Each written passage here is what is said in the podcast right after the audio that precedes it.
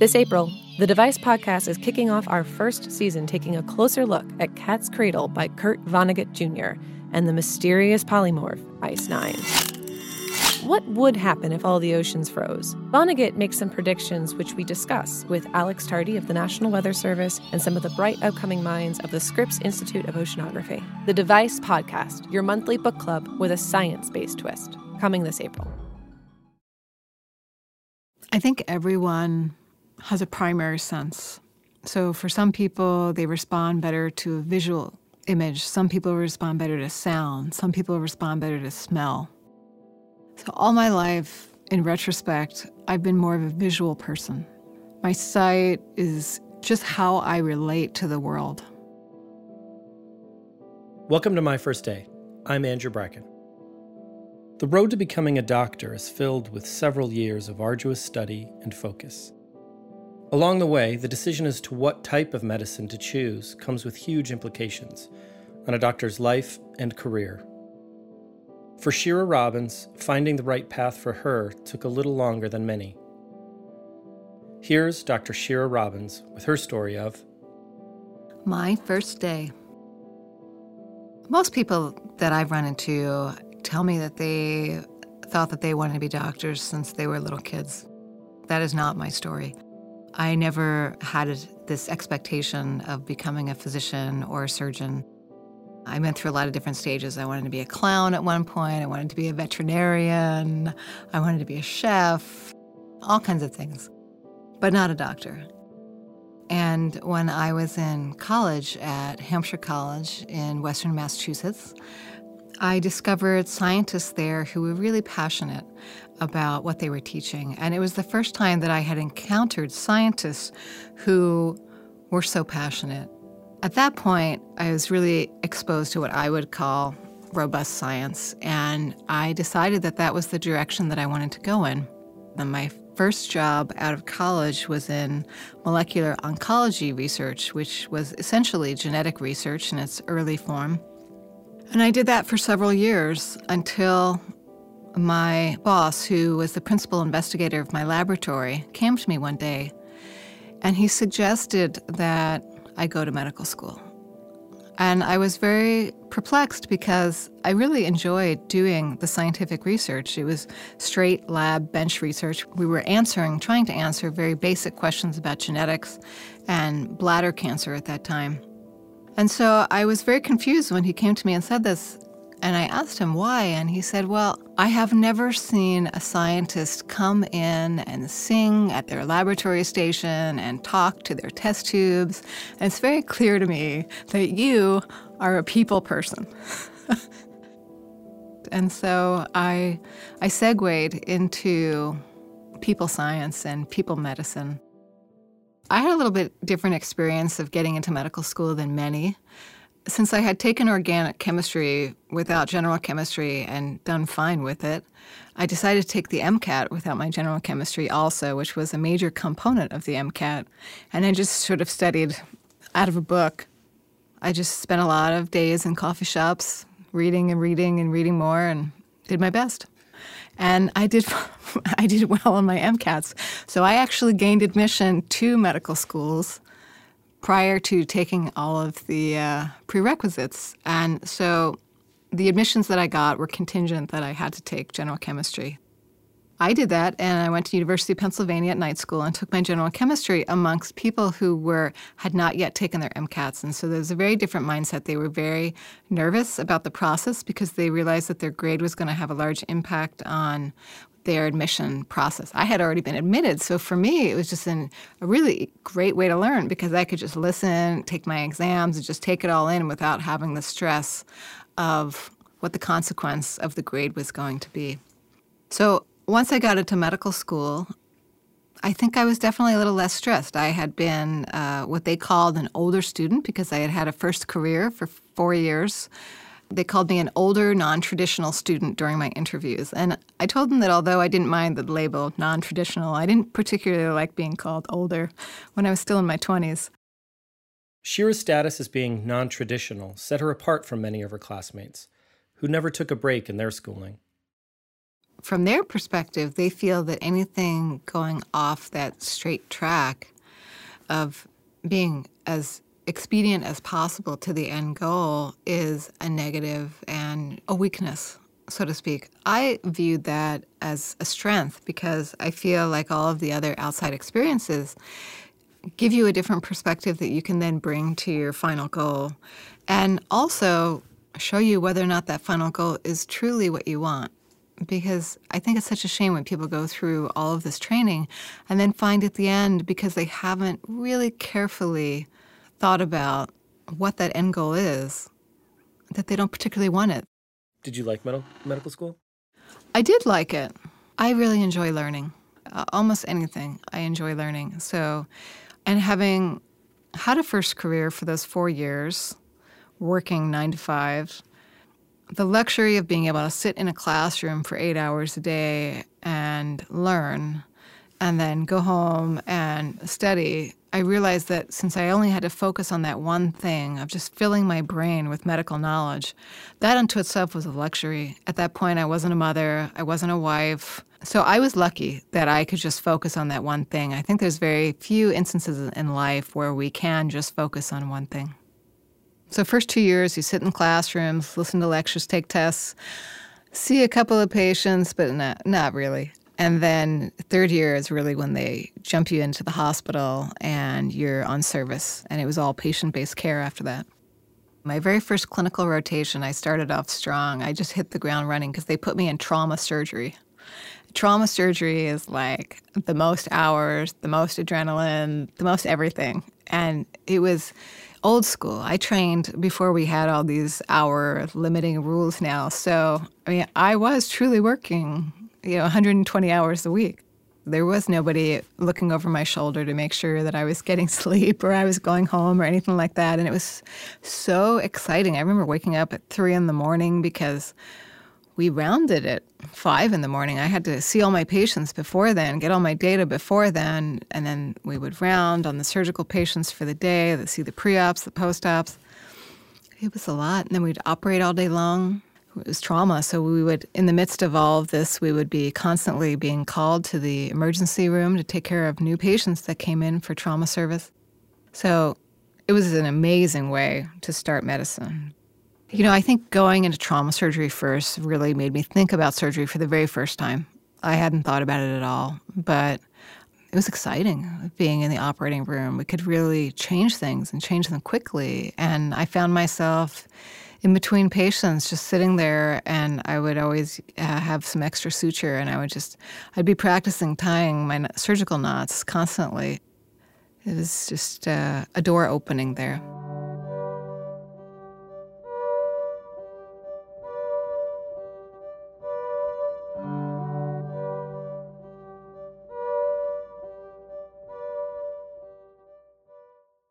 Nearing the end of her third year in medical school meant Shira needed to apply to residency programs. The problem, though, was she still didn't know what she wanted to specialize in, and time was running out. At the end of my third year of medical school, you're supposed to know exactly what you want to go into. In fact, oftentimes you're supposed to know from day one of medical school what you want to go into.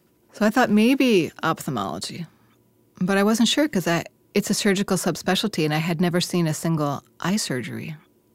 So I was very fortunate, and I managed to land an ophthalmology rotation. And there was a lot riding on this because if I didn't like it, then I was going to have to choose another field. I had to be applying a couple of weeks after that.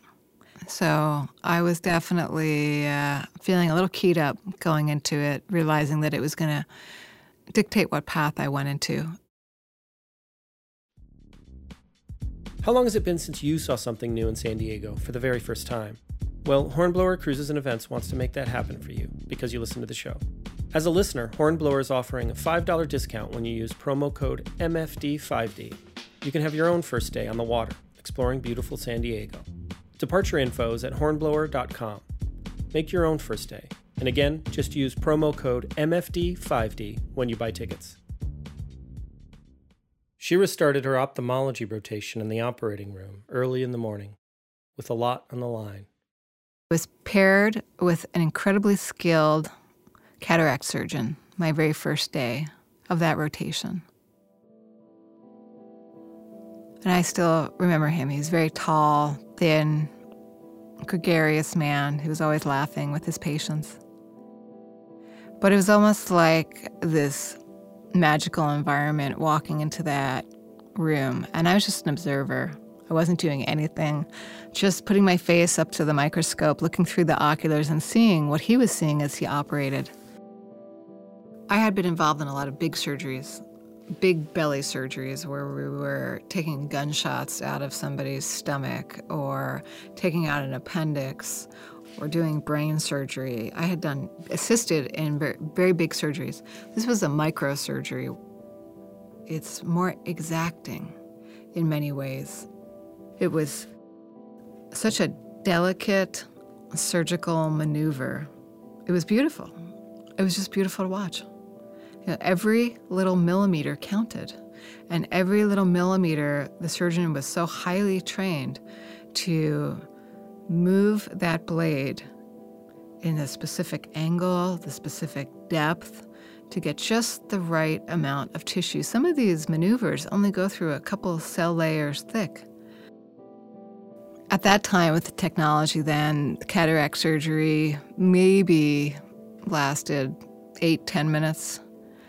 But from the very first incision into the eye, it was like my heart stopped. I could just tell.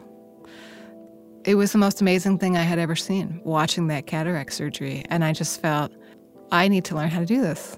I want to do this. I want to do this for the rest of my career. I want to help people like this.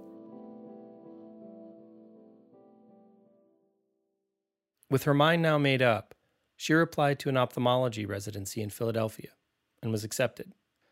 As if specializing in ophthalmology was not enough, Shira looked to find the right subspecialty for her within the field to gain yet more expertise.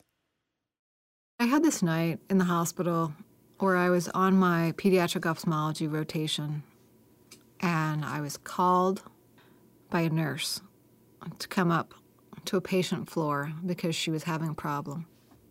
And I went up to the floor in the middle of the night, and what I found was this little boy. He was probably about six or seven, and he just a couple days earlier had had a stroke unfortunately had the disease sickle cell anemia, and this disease led to a stroke. And he was recovering from his stroke in the hospital. And what he was doing that the nurse was so upset about was that he was trying to be a kid. He just wanted to play and have fun. So he took his IV pole that he was attached to and he took it to the middle of the hallway in the hospital floor he was on and he would run next to it and then he would jump on top of the IV pole and take it for a ride down the middle of the hallway, just having fun, right? Like any six or seven year old would want to do. But this was in the middle of the night. There were a lot of other kid patients sleeping, and the nurse kept telling him to go back to bed, and he kept ignoring her. And so she woke me up to take care of my patient. And I saw it and I was completely amazed because literally two days earlier, this boy could not walk. And here he was running down the hallway and playing. It was amazing to see. And I understood that the nurse was trying to do her job, but I also understood what was going on for him was that he was excited just to be moving again and in control of his body. So I leaned over to him and I told him, okay, just one more run down the hallway and then you got to promise me you'd go to bed. And he said, okay, doc. And that's what he did. And the nurse was very mad at me. but we got him back in bed, and we kept all the other patients asleep. And at that moment, I just realized the resilience of kids, and something just clicked in me, and I just viewed pediatrics different from that moment on.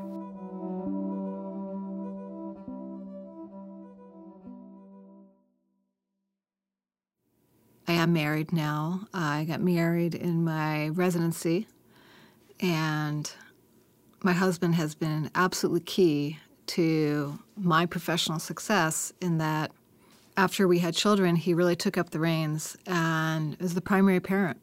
I call myself the cameo parent. I love being with my kids. I have two wonderful girls. I do work a lot, Uh, for instance, last Friday night, I was operating till nine o'clock at night because there was a little baby that was born early. And uh, if I didn't do that surgery, they would have gone blind. They would have gone blind even before they were discharged from the hospital after birth.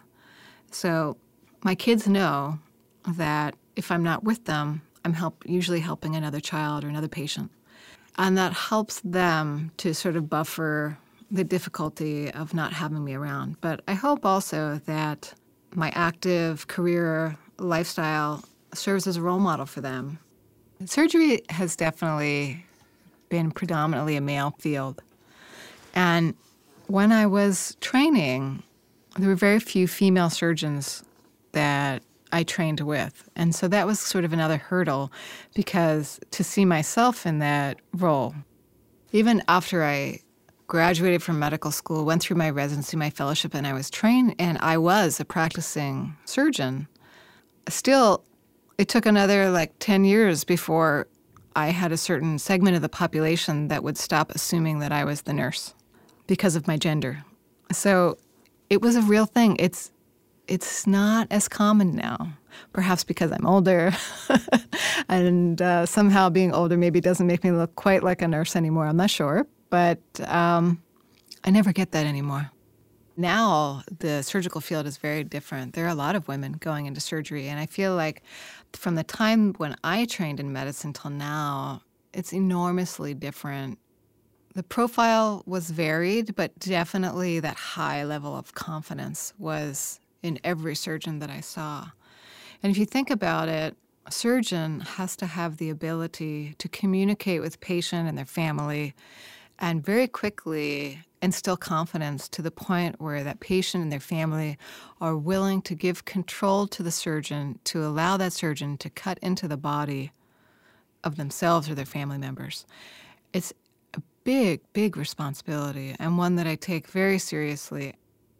I think it's something that I had that I was unaware of and that I developed more and more to this day. And it's still evolving. And I think that part of that starts with your parents, the friends that you choose, the environments that you're in. But perhaps part of that is also just inborn. I know my kids, I have two children, and I swear the personalities they were birthed with, they come out of the hopper as babies, they still have the same personalities. So I think it's a combination. But I certainly for me it was a process of discovering that that part was in me.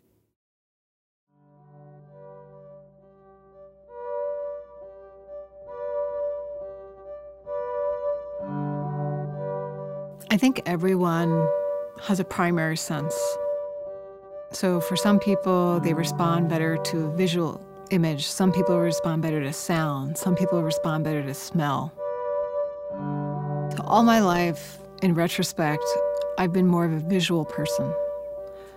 My sight is just how I relate to the world. So when I found a field where that was the center, intellectually made a lot of sense to me. From an emotional perspective, it made a lot of sense to me.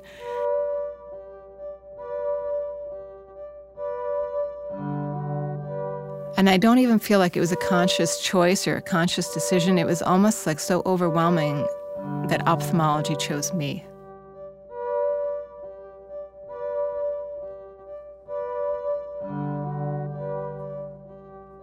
Today, Dr. Shira Robbins is a renowned pediatric ophthalmologist and professor at the Shiley Eye Institute at the University of California, San Diego.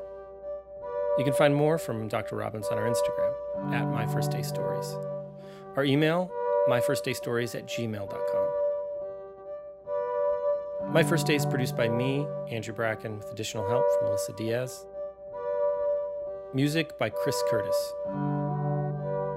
Support for this program comes from the KPBS Explore Local Content Fund, supporting new ideas and programs for San Diego. For KPBS, Melanie Drogseth is programming coordinator.